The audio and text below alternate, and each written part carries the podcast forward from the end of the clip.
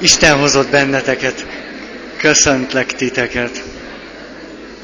Hú, nagyon a célegyenesben vagyunk már. Nincsenek ott azok a jó kis székek. Nem tudom, kint vannak székek? Nincsenek. Ah, hát nem tudom. Akkor legfeljebb a dobogót tudom felajánlani. Az nem hideg. Szegény János. Sajnálom. Na, el, elkezdem akkor. Karesz itthon van, ő intézkedik. Szóval, ha itt voltatok múltkor, emlékeztek arra, hogy miről e, töprengtünk és miről szóltam, akkor e, tudhatjátok, hogy arról volt szó, hogy a kiinduló pontunkkal azt választottuk, hogy a bennünk fölfakadó érzéseknek funkciója van. Egy célra irányul. És ezért minden érzés, mert valamilyen jó célra irányul, valamilyen funkciót tölt be, ezért az érzéseinket, ha valahogy minősítjük, azt kellene mondanunk rájuk, hogy emiatt jók, semmiképp sem rosszak vagy negatívak. Önmagában, hogy vannak, miután valami helyzetben a cselekvésünket szeretnék segíteni, a tájékozódásunkat illetően merülnek föl, ezért azt mondhatjuk, hogy köszönjük, hogy vannak. És ebből az adódna, hogy bármikor, amikor nincs karesz, kevés, hogy bármikor, amikor egy érzés fölfakad bennünk, miután ez arra az adott helyzetre vonatkozik, amiben vagyunk, amit átélünk. Ez az érzés segítene bennünket abban, hogy kifejezze azt, amilyen állapotban vagyunk, az az érzés megfelelne annak a helyzetnek, amibe kerültünk, annak a viszonynak, amiben átéljük ezt az érzést. Ezért tehát az lehetne az illúziónk, hogy elég volna rábízni magunkat erre az érzésre, mert hiszen az úgyis a megfelelő cél felé vinne bennünket. Ez minden esetben így volna, hogyha annak a helyzetnek megfelelő érzést élnénk át, hogyha azt a tiszta érzést vagy érzelmet, vagy a helyzetnek megfelelő érzéshez, érzelemhez kapcsolódó gondolatot tapasztalnánk magunkban, ez valóban minden esetben segítene nekünk. Így is kimondhatjuk, hogy minden tiszta érzés, ami annak a helyzetnek, az állapotunknak megfelel, és ezt megfelelő módon tudjuk kifejezésre juttatni, erről nagyon sokat beszéltem, hogy mit jelent egy érzést megfelelő módon kifejezésre juttatni, de majd azért még egy picit utalok rá, ez segítene bennünket, segítené a kapcsolatunkat, vagy azt a helyzetet, amiben éppen vagyunk.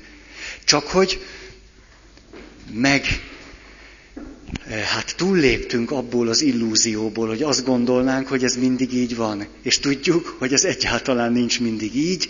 És a múltkori alkalommal beszéltünk arról, hogy azért nincs így, mert szép lassan, mire felnövünk, örökségbe kapunk egy csomó olyan érzést, érzelmet hozzá kapcsolódó gondolattal, meggyőződéssel és hittel, ami egyáltalán nem felel meg sem az állapotunknak, sem a kapcsolatunknak, sem annak a helyzetnek, amiben vagyunk. És akkor beszéltünk arról, hogy ezt a szakirodalom úgy nevezi, hogy vannak helyettesítő érzéseink. Olyan érzések, amelyek a helyet lépnek föl, amit ha éreznénk, akkor jó dolgunk lenne, mert akkor a segítene bennünket. Ezeket az érzéseket Burn nyomán helyettesítő érzések helyett parazita érzéseknek eh, nevezték el, és itt jött hozzám valaki a múltkori alkalom után, és számon kérte rajtam, hogy ő elolvasott mindent Eric Burntől, és amiről én beszélek, az nincs sehol töredelmes bűnbánatot tartok, neki teljesen igaza van. Nem, nem azért, mert ezt a kisujjamból vettem, vagy bárkit is át akartam volna lódítani a palánkon, hanem azért, mert amiről beszéltem az elsősorban Eric Byrne követőinek a kidolgozott módszerei és tapasztalatai, meg is adom a könyvet, hogy hol, tranzakció analízis a gyakorlatban, főcím játszmák nélkül.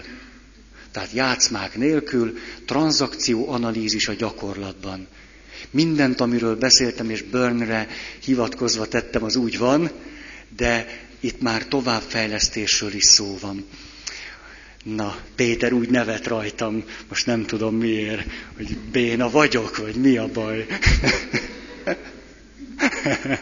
Na, szóval, idáig jutottunk el nagyjából, hogy arról beszéltünk, hogy hogyan alakulnak ki ezek a helyettesítő érzések, amelyek ránk telepszenek. Nem engedik szóhoz jutni a valódi, az autentikus, a helyzethez kapcsolódóan hitelesnek mondható érzéseinket. És ugye ami a nagy káruk, hogy hiába éljük át ezeket az érzéseket, sehova sem vezetnek. Míg egy helyes érzés mikor meghozta a célját, vagyis azt a hasznot, amit az érzés rejt magában, az érzés el is enyészik, el is tűnik, nincs tovább feladata. Azonban ezeket az érzéseket hiába éljük át, visszatérhetnek akárhányszor, és hiába jutunk a végére, nincs megkönnyebbülés. A helyzetünk nem oldódik föl, nem lesz jobb a helyzet. Ezért amikor ugye sokat-sokat beszéltem erről, hogy az érzések megélése, kifejezése, stb., ha ilyen érzéseket élünk meg akármilyen gazdagon is, meg hitelesen, nem jutunk ötről hatra egyáltalán. Ezért olyan nagyon fontos, hogy magunkat képesek legyünk a tükörben megvizsgálni, hogy ezek vajon helyes érzések, úgy is mondhatnánk, így is beszélnek erről, hogy elsődleges érzések, helyzetnek megfelelő elsődleges érzések, vagy pedig nem, ilyen parazita érzések. Erről volt szó a múlt alkalommal, és e, itt akarom folytatni, e, egy-két szemponttal még ezt kiegészítve, és egy csomó minden újat akarok mondani, mert ma be akarom fejezni. Ez azt jelenti, hogy ha unjátok, akkor töprenghettek eh, kérdéseken, meg megjegyzéseken, reakciókon, bármin, és hogyha adjátok nekem írásban, kis cetliken minden begyűjtöm, és a következő alkalommal próbálok mindenre reagálni, úgymond válaszolni. Úgyhogy nyugodtan írjatok, adjátok. Na, eh, az alkoholista kliensekkel kapcsolatosan értek el nagyon jó eredményeket ezzel a szemlélettel. Ugyanis az alkoholista kliensek már bőségesen bekerültek abba a helyettesítő rendszerbe. Ugye ezt múltkor mondtam hogy amikor a helyettesítő érzések eluralkodnak, nincsenek már a hiteles érzések, ezeket nem tudjuk kifejezésre juttatni, akkor az életünk már nem hiteles helyzetekben, hiteles érzések kifejezésében telik, hanem épp ellenkezőleg az életünk egy helyettesítő rendszerek sorozatává válik. A helyettesítő rendszerekben pedig eluralkodnak a játszmák erről lehet, lehet élményetek rengeteg, amikor ötvenszer, százszor lejátszuk ugyanazt a bulit, és tulajdonképpen semmi értelme nincs, kivéve az az aprócska nyereség, ami a játszmában benne van, azért csináljuk. Mert legalább ki tudtam dühöngeni magam a párkapcsolatom egy fokkal rosszabb lett, de legalább dühönghettem egy nagyot. Vagy megsértődtem. Legalább megmutattam, hogy akkor nekem ebből elegem van. Vagy bevágtam az ajtót. Ezeknek a helyzeteknek van egy minimális előnye. Ezért nem lépünk ki belőlük. Vagy legalább megint kiderült, hogy tényleg hülye vagyok. Már apám is megmondta, legalább ő meg én sem tévedünk. Ez egy komoly játszma előny. Tehát ezért nem lépünk ezekből ki. De komoly előrejutás nincs. És aki belemegy ebbe a szenvedélybetegségbe, ott már eleve föltételezhetjük, hogy egy csomó hiteles érzés nem jöhet elő, és ő már ilyen helyettesítő kalandokban vesz részt. Már maga az, hogy iszik, egy ilyen játszmának a része. Az, amikor a feleség elkezdi őt szídni, már az is a játszmának a része. Amikor ő fogadkozik, hogy soha többet nem iszik, az is a játszmának a része. És az is, amikor másnap este a hosszú-hosszú italozás után megy haza, és óriási bűntudata van, az is a játszma része. És szép lassan minden ennek a játszmának a részévé válik. És szinte eltűnik ő maga. Már csak egy csavar lesz ebben az őrületes gépezetben. Ezért tehát ez a szemléletmód nagyon sokakat segített, akik ebben a szenvedélybetegségben voltak, és két fő irányban lendítette őket előre. Az egyik, nagyon sok ilyen kliensnél lehetett azt látni, hogy tele vannak olyan félelemmel, ami nem jöhet elő, amit nem mernek előhozni, kifejezni, és helyette agresszív, dühöngő alkoholistává válnak. Nem a harag, nem a dű és az indulat volt az ő elsődleges érzésük, ezért hiába dühöngtek még jobban, hiába püfölték el a feleségüket 128-szor. Ez semmiféle enyhülés nem hozott nekik. Azért, mert ez a harag is helyettesítő érzés volt. A mélyén a félelmük volt, a szorongásuk volt. Éppen tegnap beszéltem valakivel.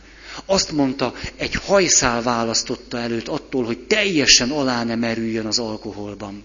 És ráadásul arról beszélt, hogy ő az volt, aki félt. Vagyis ez azt jelenti, hogy mindig ivott annyit, hogy oldja a szorongását, ezért tudott dolgozni. Sőt, elég fölszabadultan és jó munkabírással dolgozott. Ezért a munkatársai nem vették rajta észre, vagy azt gondolták, ez bőven belefér. És amikor hazament, erről beszélt éppen tegnap, akkor elkezdett vedelni. Azért, mert azt az egész napot, amit ő a szorongásokban élte, á, élt meg, azt valahogy, valahogy elviselhetővé kellett tenni a nap végén. És azt mondta, hogy ő többször szólt a környezetének, hogy vele nagy baj van, és nem figyelt rá senki, nem hittek neki. Ha dühöngött volna, nyilván sokkal komolyabban veszik, de ő félt. Ezért senki nem vette őt komolyan. Végül egy szerelem húzta őt ki ebből. A szerelem ereje azt mondta, hogy évekig, évekig küzdködött azzal, hogy a, a, a szerelmének egyáltalán bemerje ismerni azt, hogy amikor ők elkezdtek együtt, együtt lenni, akkor ő a, a, a penge élén táncolt. Mert attól is félt, hogy ha ő ezt beismeri, akkor a szerelme el fogja hagyni. És amikor megmondta, azt mondta, hogy a kapcsolatuk szinte legnagyobb élménye ez volt. Mert akkor oldódott benne föl egy csomó félelem, és ezzel együtt tudta kimondani rengeteg félelmét. Tehát láthatunk embereket, akik hiába dühöngenek, nem oldják föl a félelmüket vele. És ugyanez meg van fordítva is. Hogy ami, ami az ő elsődleges érzése volna, és valahogy ki kellene tudnia fejezni, az a harag és az indulat. Nem egyszer mondjuk olyan családban, ahol, ahol brutálisan bánnak a gyerekekkel. Bántják őket, és ő szívesen visszaadná, de még kicsi gyerek. És nincs abban a helyzetben, hogy visszaadja. Vagy esetleg próbál jó lenni, és ezért nem veri tovább a gyerekein ezt vagy gyerekeim, mit mondok már? Hát ha felnőtt, akkor a gyerekeim. Hogyha még kicsi, akkor a tesóim, vagy akárki máshon, a macskán, a kutyán, a tengeri malacán, vagy a halain. Nem dögleszti őket agyon. Mert van valami, ami miatt nem teszi ezt meg. De a, a har... csak látok reakciókat. Haldöglés anatómiája. Szóval, hogy nem megy el a harag irányába. Ezért ő vele mi lesz? Az, hogy iszik, iszik, iszik, nyilván az az érzés, ami a bűntudat, az, az előjöhet. Az, az szabad. A fél, félni szabad, magát szídni a szabad, bűntudatot érezni szabad. Az ilyen ember el fog menni a depresszió irányába. Teljesen, teljesen le fog állni az élete, És egy ilyen embert adott esetben az segíthetne, hogyha felszínre törhetne a haragja és az indulata. Nem az agresszivitása, a harag és az indulat megfelelő formában kifejezve.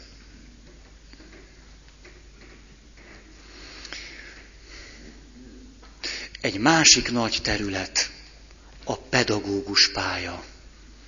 A tanárdiák viszony klasszikus helyzete annak, hogy az érzések nem jelenhetnek meg a maguk egyértelműségében.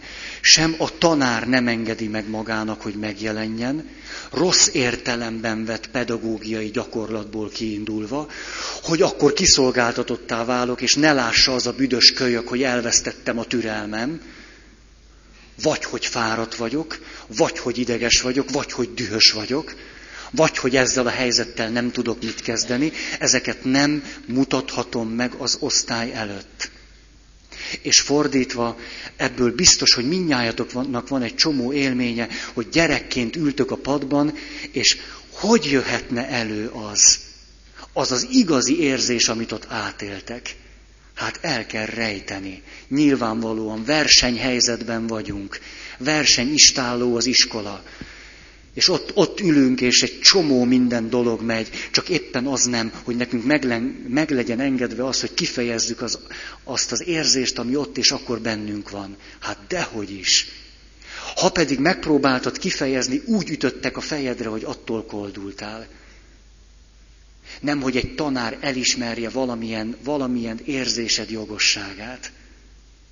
Hát az iskolában ez szinte elképzelhetetlen hogy egy gyereknek a haragját méltányolja a tanár.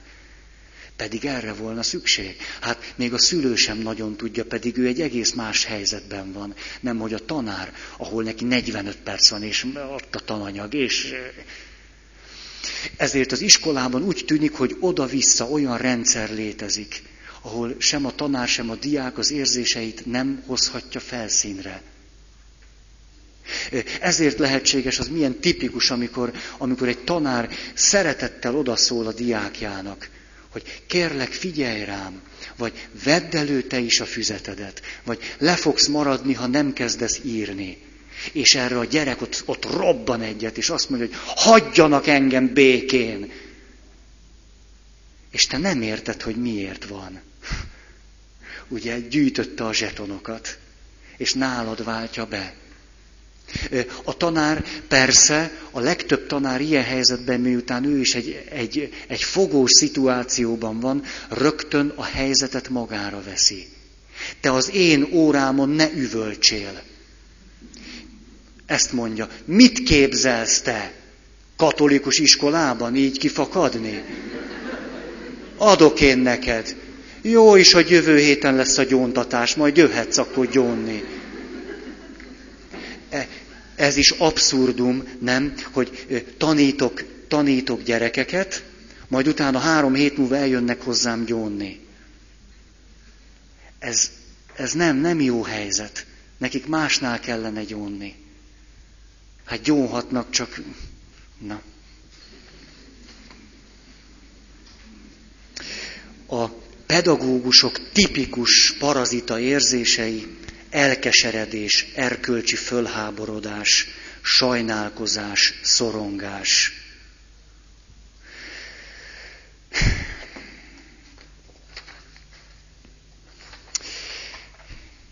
Az egyik iskolában, majd később elmondom, hanyadik osztályban, a jelzőlámpák alapján elkezdték a gyermekek érzelmi nevelését. Vagyis, hogy megmutathassák azokat az érzéseiket az iskolában, amiknek a kezelése később nyilván a tanulás hatékonyságát is növelhetné. Mondom, hogy mi van piros lámpakor, sárga meg zöld lámpa esetén. Ezeket óriási nagy tábla formájában színekkel eh, kirakták az összes teremben. Eh, a színek arra vonatkoznak, hogyha nagyon erős érzést él át, akkor a piros vonatkozik rá. Ha az érzés erős, de nem úgy, hogy teljesen elsodorja, akkor sárga. Ha pedig egyszerűen jól van, vagy tud mit kezdeni az érzésével, akkor zöld. A következő mondatok szerepelnek a különböző színeknél. Ha piros lámpát mutat a jelző, vagy piros színt mutat a lámpa, akkor oda van írva, hogy stop. És a mondat így hangzik, higgadj le, gondolkozz mielőtt lépnél. Ez van a nagyon heves érzéseknél, mielőtt elkezdené püfölni az osztálytársát, vagy elkezdené szídni a tanárját. Stop, higgadj le, mielőtt lépnél. Gondolkozz. A sárga színnél a következő mondatok szerepelnek. Mondd ki, mi a gond, és mit érzel. Nagyon-nagyon fontos a mondat, nagyon tiszta, hogy mi a gond neked, és mi az az érzés, ami benned van. Azután tűz ki egy pozitív célt. A harmadik, gondolj ki sok megoldást, ami a célhoz vezethet téged. És a negyedik, gondold végig a következményeket. Ez van sárga lámpa esetén olyan érzésekkor, amelyeket tudunk még kordában tartani, de azért elég erősek. És amikor a zöld lámpa ég, akkor a gyerekek a következőt olvashatják. Törekedj a legjobb terv megvalósítására. Ez az, amikor minden rendjén van.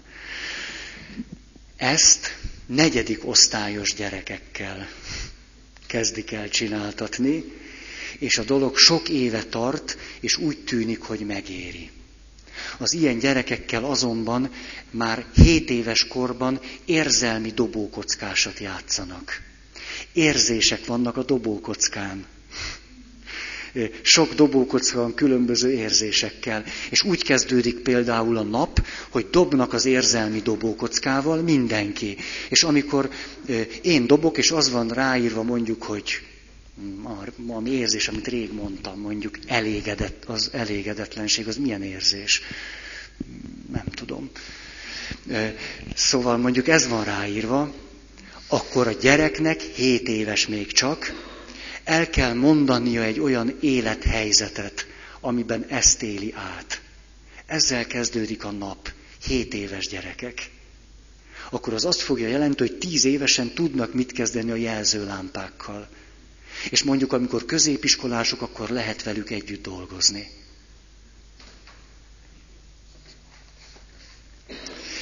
Na, mi történik akkor, ugye ezt említettem már, amikor helyettesítő rendszerekben játszmákat élünk meg, akkor egy egészen másfajta működésmódban vagyunk, és most megint az iskonánál akarok maradni példaképpen, mondok négy tipikus ilyen játszmát, amit diákok indítanak el, és a tanár lépre megy.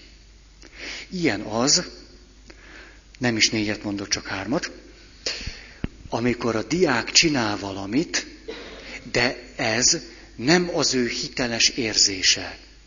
Nem a helyzetnek megfelelő, megfelelő magatartásmód hanem a játszmában azt a célt szolgálja, hogy a tanár és a társak figyeljenek rá. Ez egy tipikus játszmakezdés. Valami olyasmit csinál a kölyök, hogy ne lehessen folytatni az órát. Ha a tanár erre reagál, akkor már is bent van a játszmában. Már vesztett is. Együtt veszít a diákkal. A kérdés persze nyilván az, hogy tudunk-e olyan helyzetet teremteni, ahol nem megyünk ebbe bele. Ez a nagy kérdés. Nyilván fordíthatjuk párkapcsolatra is. Egyetlen beköszönő mondattal el lehet kezdeni egy játszmát. Mondjuk azzal a mondattal, hogy na mi van, nem kapok puszit? Igaz, még a férfi meg se jött, még le se rakta a táskáját. Vagy lerakta, tök mindegy, elrohant pisilni. Neked fontosabb pisilni, mint nekem puszit adni? Mert ez már egy komolyabb játszmakezdés. Szóval egyetlen mondattal be lehet indítani egy ilyesmit. Hát nem arról van szó, hogy, hogy ő arra két puszira vágyik, és anélkül nem tudja a következő percét megélni. Hanem mondjuk fáradt, törődést igényel. Örül neki, hogy a férje megjött, és vágyik arra, hogy dédelgessék. De nem ezt mondja, hanem azt, na mi van, bezárták a pusziládát. És ennek van nagyon sok verziója. A másik, amikor egy diák, nyilván a gyerek ezt könnyebben megteszi, cenzúrázatlanul dühöng. Kifejezi azt, ami éppen benne van. Teljesen moderálatlanul. A tanár lépre mehet akkor, ha azt gondolja, ez neki szól. Hallottatok már tanárt, aki azt mondta, hogy, hogy ugye az Irma néninél ezt nem csinálnád meg. Bezzeg nálam ugye ezt meg lehet csinálni. És emögött a tanár esetében is egy csomó érzés van. A tehetetlensége, a fájdalma, a szomorúsága, a haragja. De nem ezt mondja, hanem magára veszi, és kikéri magának, hogy ezt ő vele csinálják meg. A harmadik pedig, a gyerekek nagyon szívesen kezdenek bele ilyesmibe, azért, hogy a csoportban megerősítsék a helyüket. Az osztályban bizonyítsák, hogy ő még mindig a legjobb fejsrác. Ezt szinte minden gimis osztályban óránként tíz ilyet tudok elmondani. Hogy, egy, hogy miért szólnak bele az órába. Mindegy, hogy humoros vagy nem, mindegy, csak bele kell szólni. Hogy lássa az összes lány, hogy ő ezt meri. Hogy bármelyik órán bármit képes benyögni. Bármit. És akkor jön a következő, és úgy pillanat alatt bele lehet pörögni. Mondjuk, be akarsz neki írni. Hozd ki az ellenőrződet. Nincs itt. Na, ez már régen nem arról beszélünk, amiről beszélni kellene. És akkor megy, adok, kapok, és az egész arra megy ki, hogy ő még azt is megmeri csinálni, hogy bár ott van az ellenőrzője, de nem adja oda. Ki tudom-e belőle csikarni az ellenőrzőjét, ami ott van a táskájában? Erre megy ki. Tipikus játék. Na de az is egy ilyen tipikus játék, hogy, hogy Hazamegy a férj, és a feleség nem szól semmit. És a férfinek van egy jó mondata, na mi van? Mi történt? Semmi. Ha a férfi belement a játszmába, azt mondja, ja, ha semmi, akkor minden rendben van, jó, és megy, eszik, iszik, jól van, játszik a gyerekekkel. Nyilván ezer lehetőség van. Na. És azok az érzések, amelyek a játszma során jönnek, és ezeket elkezdjük megélni, sehova nem vezetnek. Az égvilágon sehova. Na most. Tanárok által indított játszmák. Kettő. Az egyik, amikor meg akarom őrizni a tekintélyemet és nem hitelesen közlök, vagy mondok valamit, hanem amit elkezdek csinálni, csak arra megy, hogy én vagyok a keményebb, én vagyok a tanár, és vett tudomásul, hogy le tudlak nyomni, mint a bélyeget. És neked annyi. Rég nem arról van szó, hogy, hogy te mit élsz át, meg én, hanem pusztán csak azt, hogy le foglak nyomni. És ugyanilyen ami egyszerűen csak azért megy, hogy a diák ne láthassa azt, hogy bennem mi van. Hát ezt lehet aztán végtelenségig. Oké. Okay. Nézzük most meg ezt a helyzetet a családban. Most nem csak utalásszerűen, hanem egy kicsit kielemezve.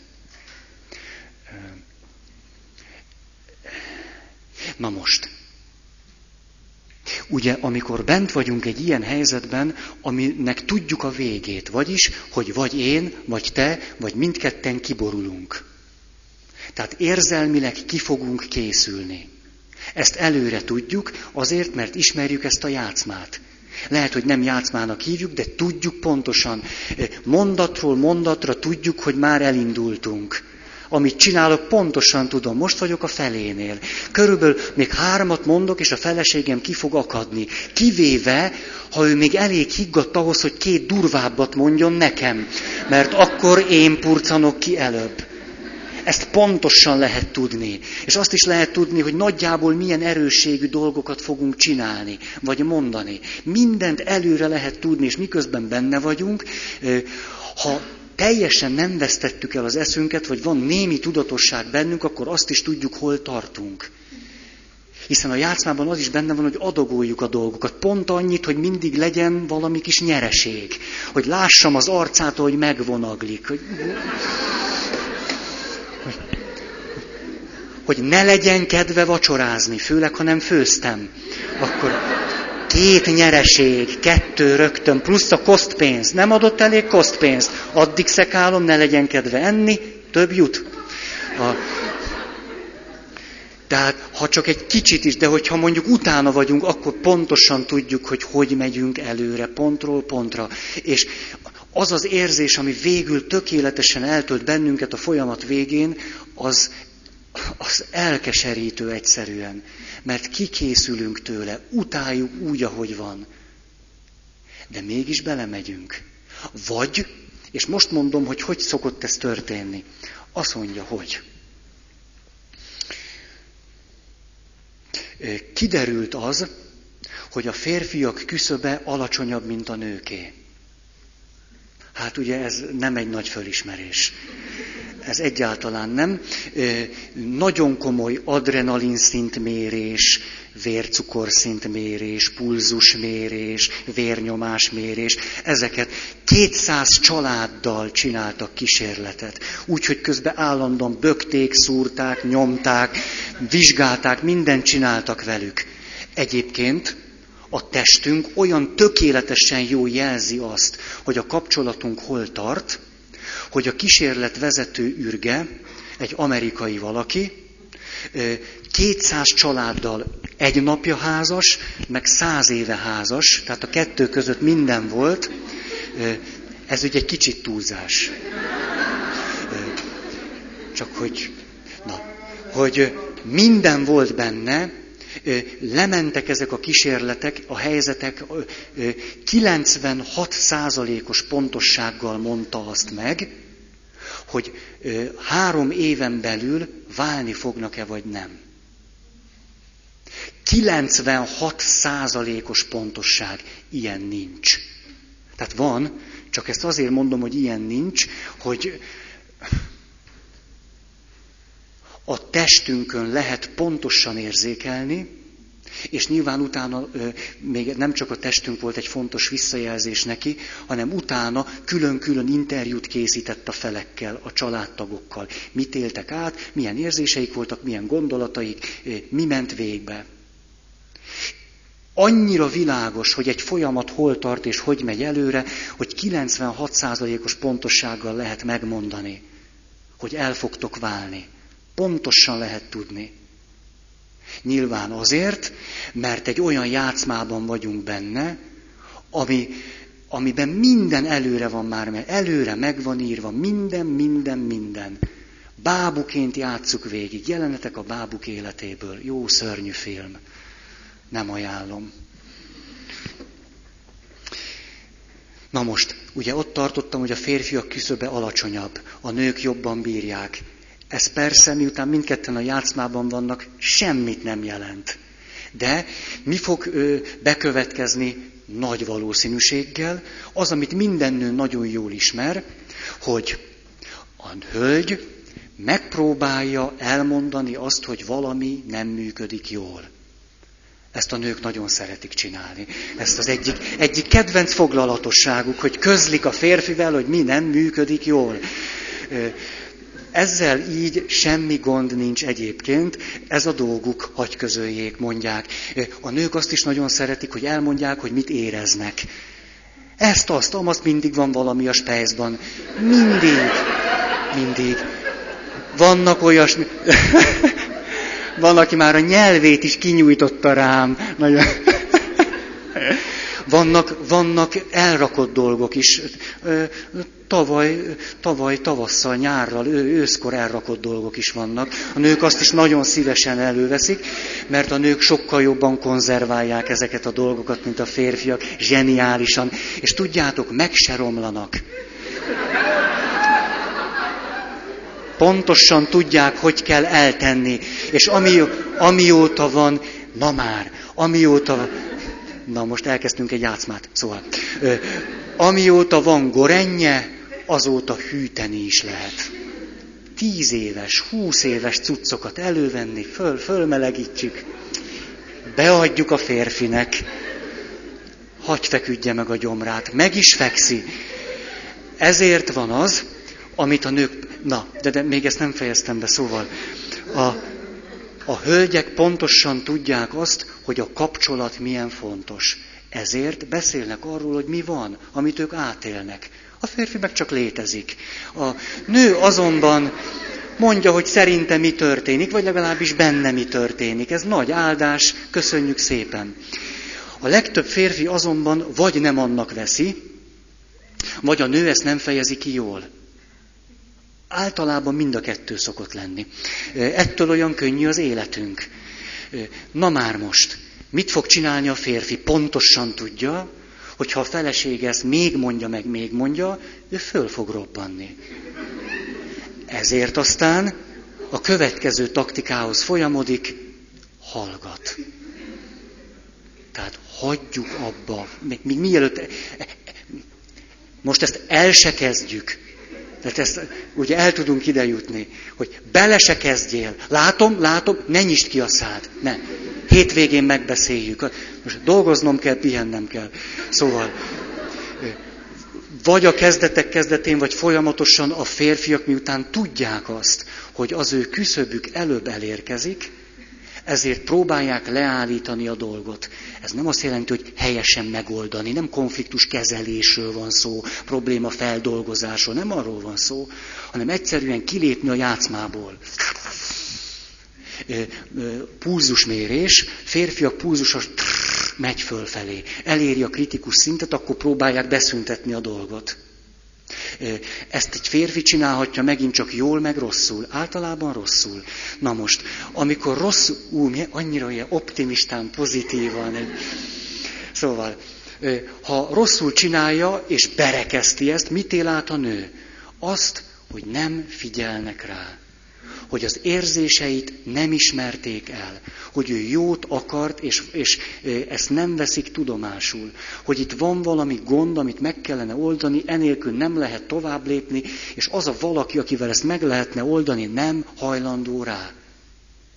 Amikor a férfi berekezti a dolgot, nagyon gyorsan, körülbelül tízzel alacsonyabbra megy a pulzusa. Ez egy fizikai nyereség a játszmában, mert egy picit megkönnyebbül.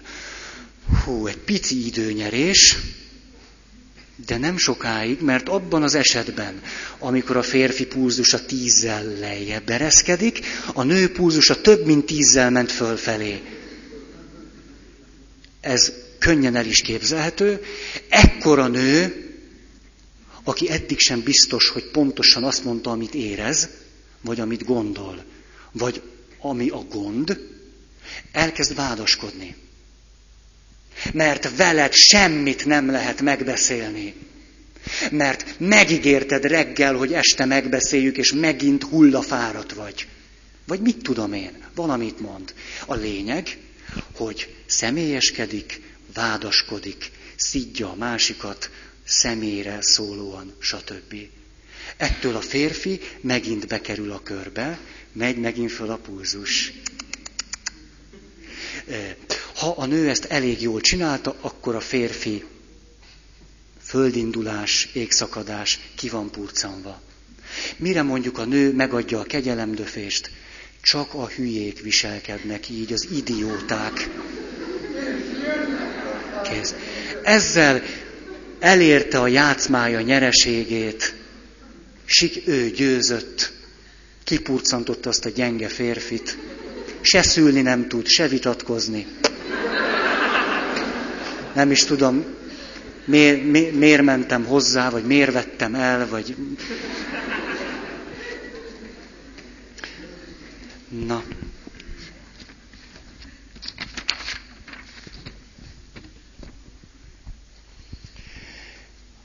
Mondom a megoldásokat. De ezt ugye milyen jó, olcsón adják, ugye? Nekem semmi se drága. Most elmondom, hogy kell csinálni. Ezt akkor mehettek haza. Jó. Múltkor is kedvesen váltunk el, nem mondtam nektek, keresetek parazitákat. Hello! Jó, jó, vicces.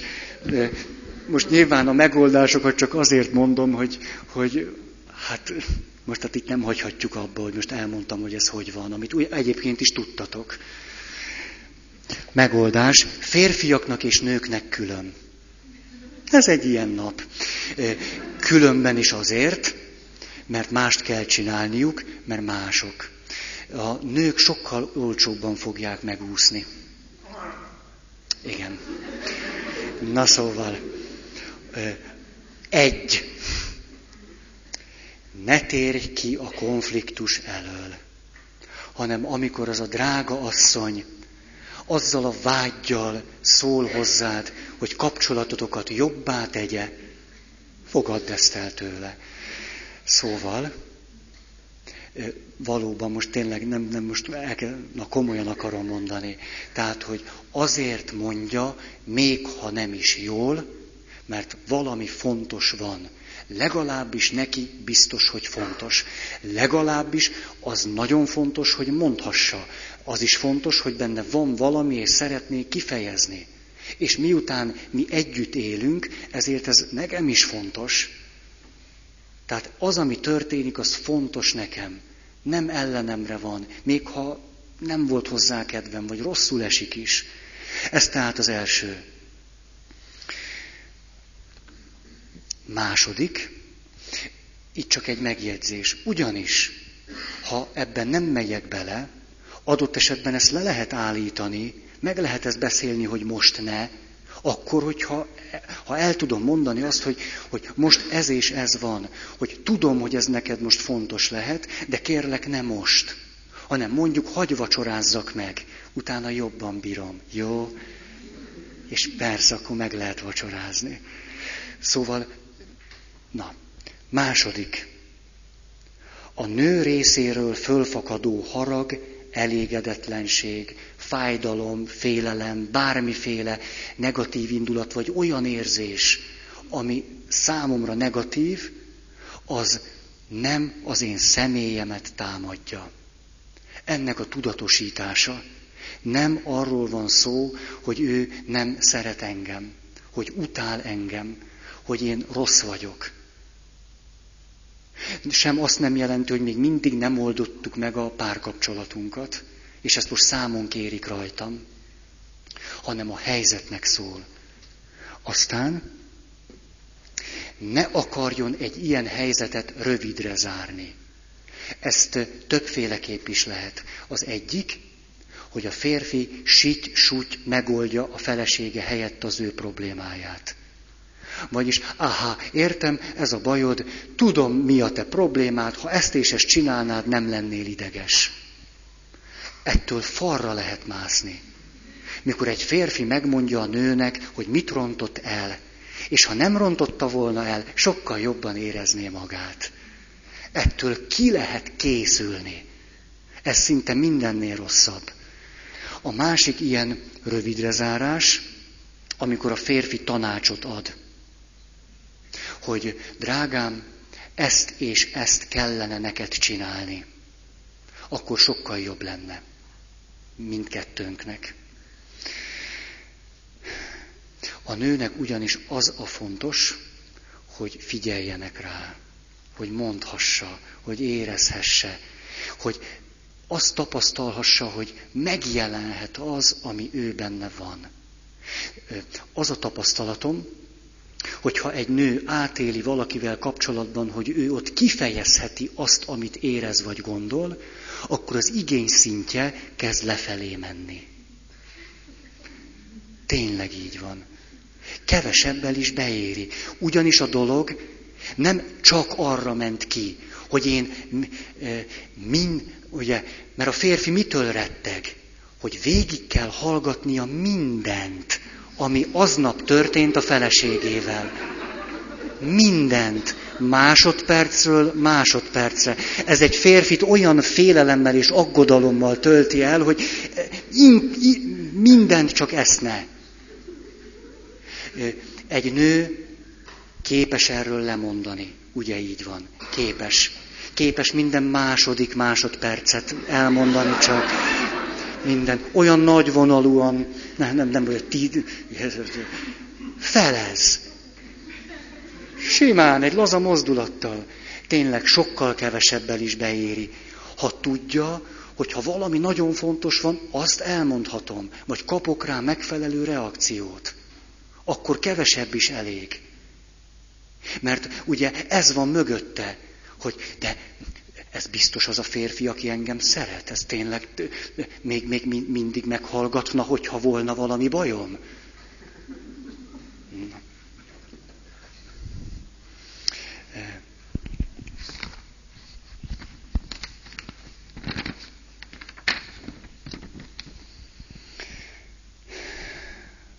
És az ötös, hogy a férfi fogadja el a nőnek az érzéseit, és a magatartását is, akkor is, ha nem tartja jogosnak, ha nem ért vele egyet.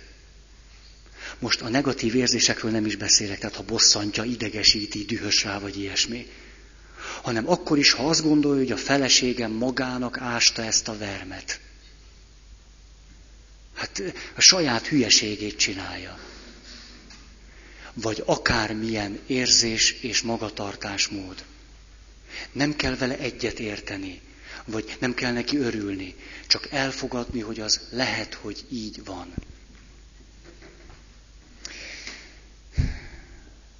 A nőknek három pont.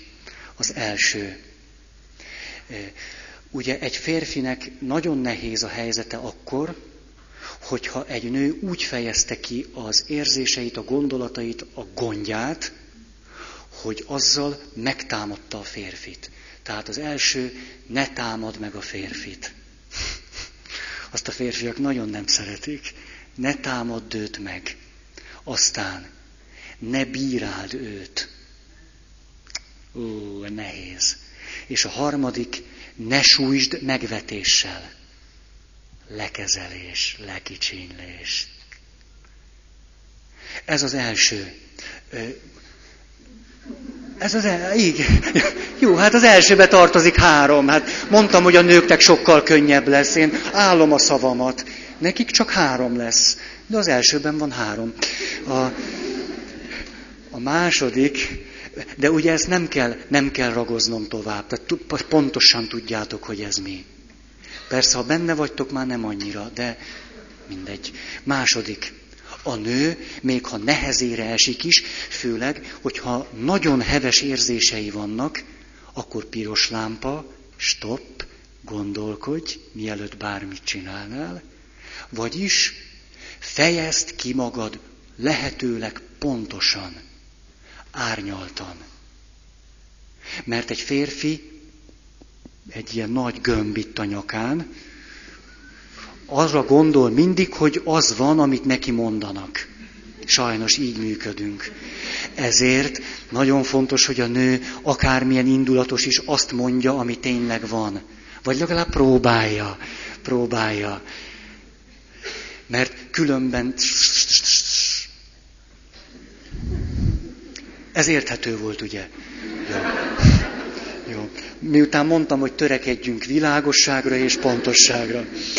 Azt mondja, a harmadik pedig, hogy ha mond is valamit, hogy mi az, ami neki nem jó, rossz érzést kelt benne, szeretné, hogyha másképp lenne, stb., ne csak a kifogásait mondja, hanem fejezze ki azt, hogy mindezzel együtt szereti az ő kutyuliát.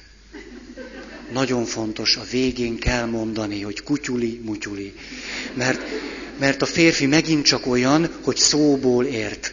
Tehát ha csak annyit hall, hogy ez és ez és ez nincs elvégezve, bár 12 hónappal ezelőtt ígérte meg, ez a férfinek nem elég. Hozzá kell mondani, hogy kutyuli, mutyuli.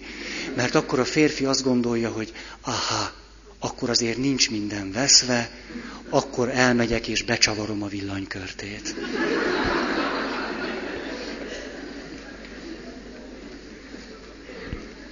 Most hűha, most elkezdtem kínlódni azzal, hogy most be tudom-e fejezni, amit akartam, vagy nem. De nem baj. Most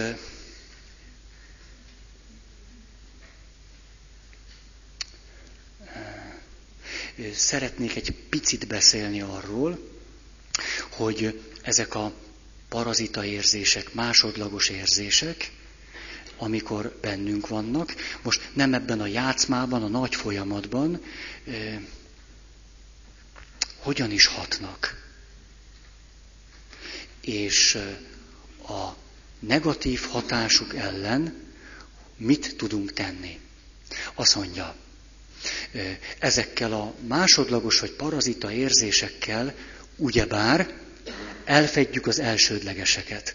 Ezért, mondok egy, egy példát rögtön, hogy azért kezdem most megint innen, mert máshova fogunk kiukadni, hogy mondjuk a az ifjú feleséget a férfi nem köszöntötte föl. Ez egy ilyen szokásos példám. Elfelejtette mondjuk első házassági évfordulójukat. Olyan rég volt az esküvő, hogy ez nem is csoda. A férfinek tényleg. És nem adott neki gerberát. És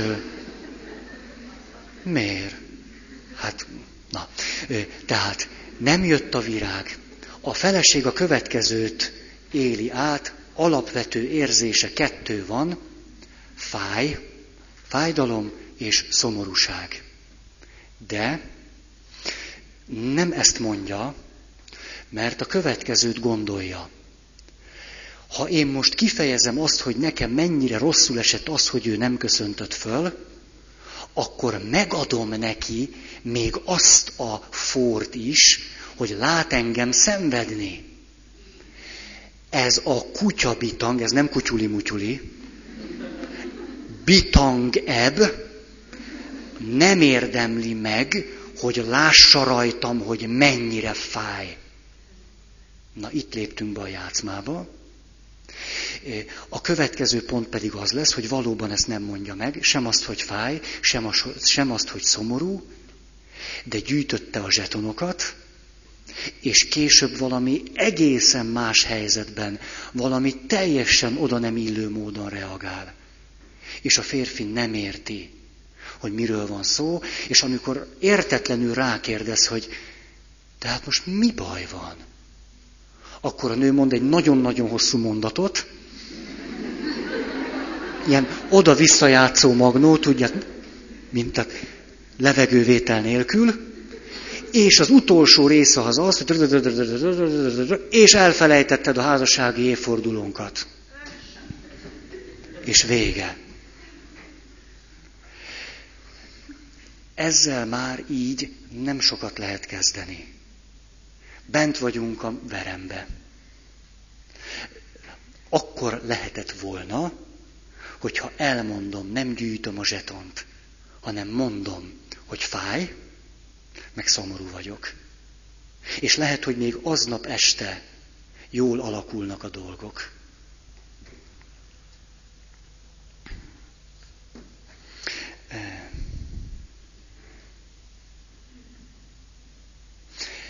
Ebből az következik, hogy ha a másodlagos érzéseinket fel tudjuk számolni, akkor eljutunk az elsődleges érzésig eljutunk a hiteles, az autentikus érzésig.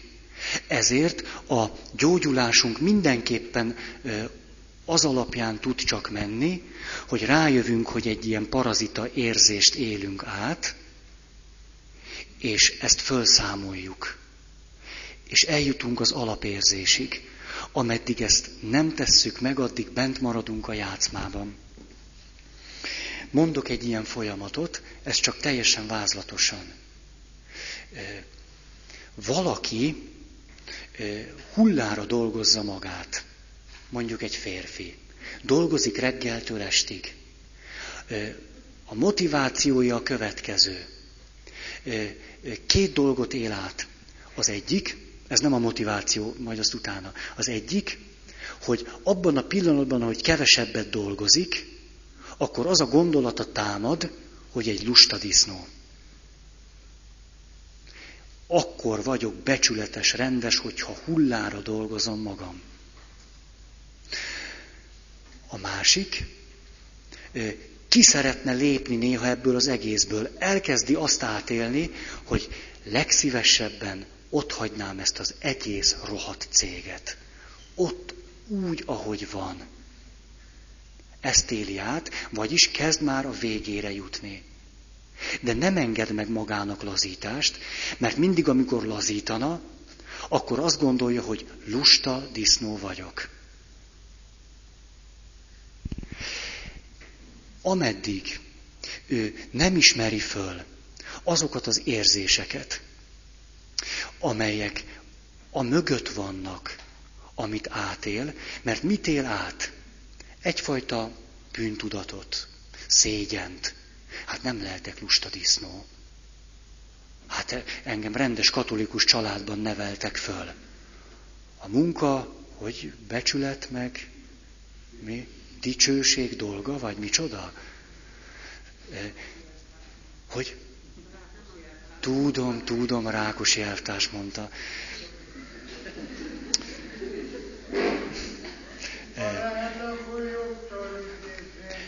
Na, na az, az játszódik még le ilyenkor, hogy ő összeszedi az akaratát. Ez az, ami egyébként a helyzetet még reménytelenebbé teszi. Mikor összeszedjük az utolsó csepp erőnket is, hogy kitartsunk. És az utolsó erőnkkel is a munka hőseivé válunk. És akkor mi jön? Mondjuk szívinfarktus, idegösszeomlás, depresszió. Vagy akkor azt mondja, hogy ezt már csak piával lehet bírni. Vagy akármi más. Elkezd gyűjteni élvezeteket. Olyasmit, ami képes őt kihozni ebből a hülye helyzetből. Na most, ameddig ő nem jön rá, hogy ennek az egész folyamatnak a hátterében az az igénye volt, hogy szeretne békét. A lelki békére vágyik. A szíve mélyéből. Hogy annyit dolgozik, hogy ez veszélyezteti és kilendíti őt abból a helyzetéből, hogy ő harmóniában tudna élni. És ezt a helyzetet nem tudja kezelni. Ennek az egész dolognak a végén, vagy hát az elején, ez az eredeti igénye áll, hogy nem az, hogy hagyjanak neki békét, lehet, hogy ezt mondja. De a dolgok mélyén ez áll. Olyan jó lenne átélni egy mélységes nagy békét és harmóniát. De ebből semmi nem jelenik meg. Semmi. Na, most jönne az, hogy ebbe szeretnék belemenni.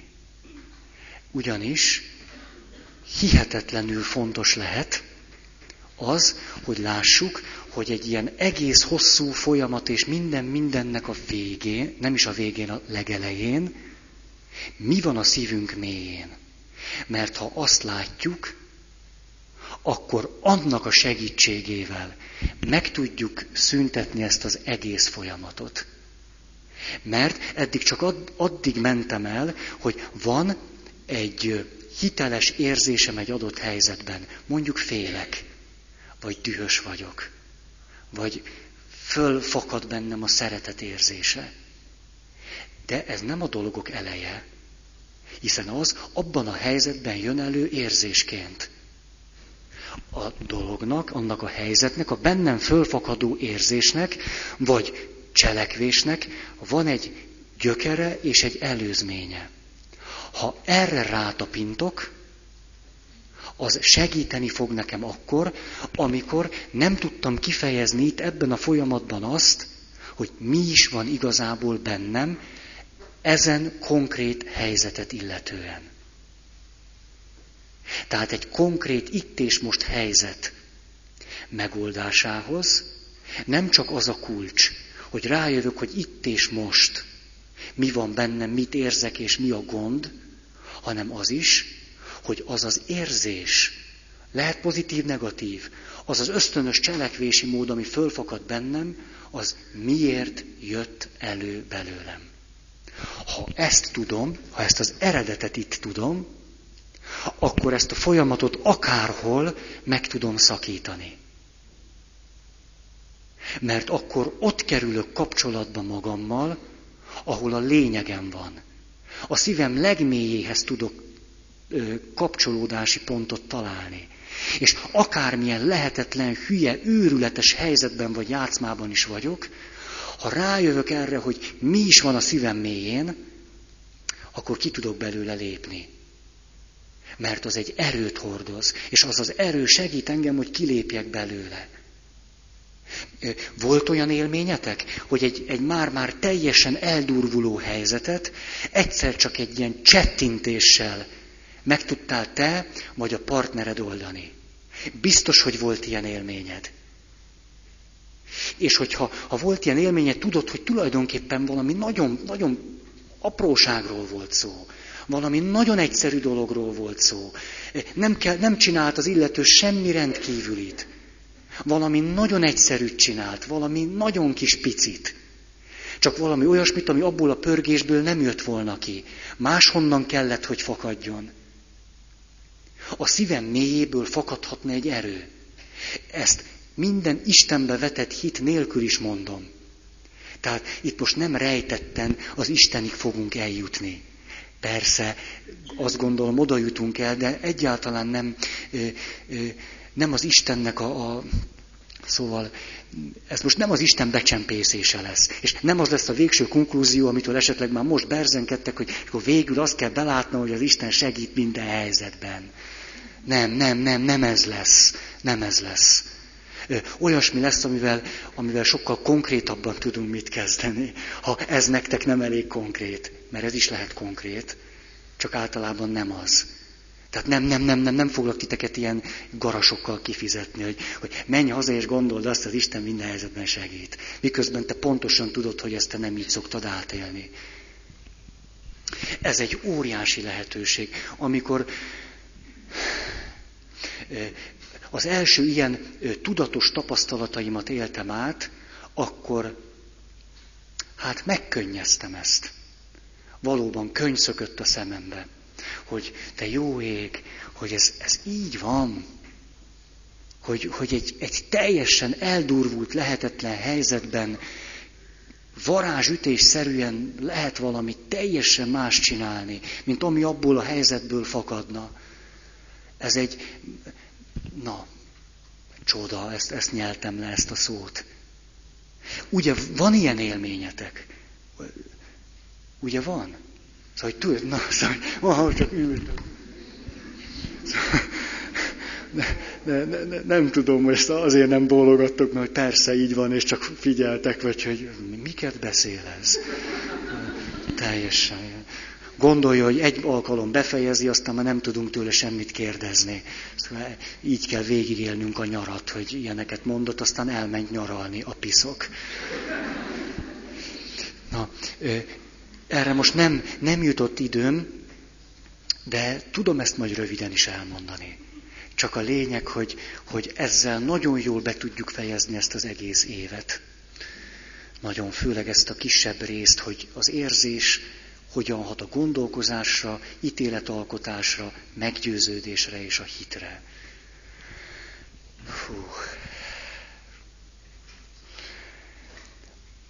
Egy hirdetni valóm van, megkértek erre, hogy mondjam, két jó lehetőség. Azért hirdetem én, mert egyetértek vele. Különben nem hirdetném. Az első, egy kommunikáció, konfliktus, kooperáció, szép magyar szavak. Tehát kommunikáció, konfliktus, kooperáció csoport indul, nagyon jó külföldi vezetőkkel, nem az a lényeg, hogy külföldi, hanem hogy, hogy eljönnek ők maguk ingyen. Azért, hogy aki ebben akar egy jó, jó kis csoportban dolgozni, annak lehessen. Nyilván a szállásért, egyebekért alapköltségeket kell fizetni, de ők eljönnek azért egyszerűen meggyőződésből, mert tudják, hogy ez fontos. Szóval, szeptember 24-e és 29-e között. Öt nap, 15 ezer forint. Teljes ellátás. A másik, október 18-a és 23-a között családterápiás csoport, hogyan lettünk azzá, amik vagyunk. Személyes élethelyzetem, családi hátterem földolgozása. Ugyanannyi? 15 ezer. Teljes ellátás. Jó levegő. Ilyesmi. Na, van 50 ilyen lapom. Ha valakit érdekel, elég időben szólunk. Lehet rá menni. Aki osztogatni fogja majd, Péter, a kapuba, ott van Péter, hogy ő bővebb információt is tud adni, és akkor személyesen is lehet vele beszélni. Van-e valakinek még hirdetni valója?